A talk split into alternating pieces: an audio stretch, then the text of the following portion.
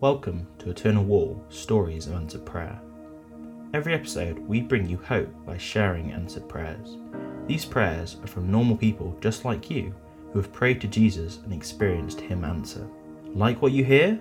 You'll be able to find thousands and thousands of similar stories when you visit the landmark in 2022, because every brick on Eternal Wall will link to a specific answered prayer. Here's your hope story for today.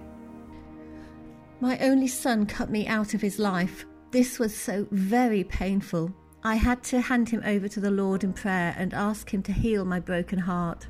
God helped me realize that I should not try to contact him but to trust him completely. This I did, and three years later we are reconciled. God gave me his peace when I handed him over. Praise the Lord, I am so very, very grateful. Find out more about this incredible project by searching Eternal Wall UK on social media. We'd love you to be part of our Hope movement too.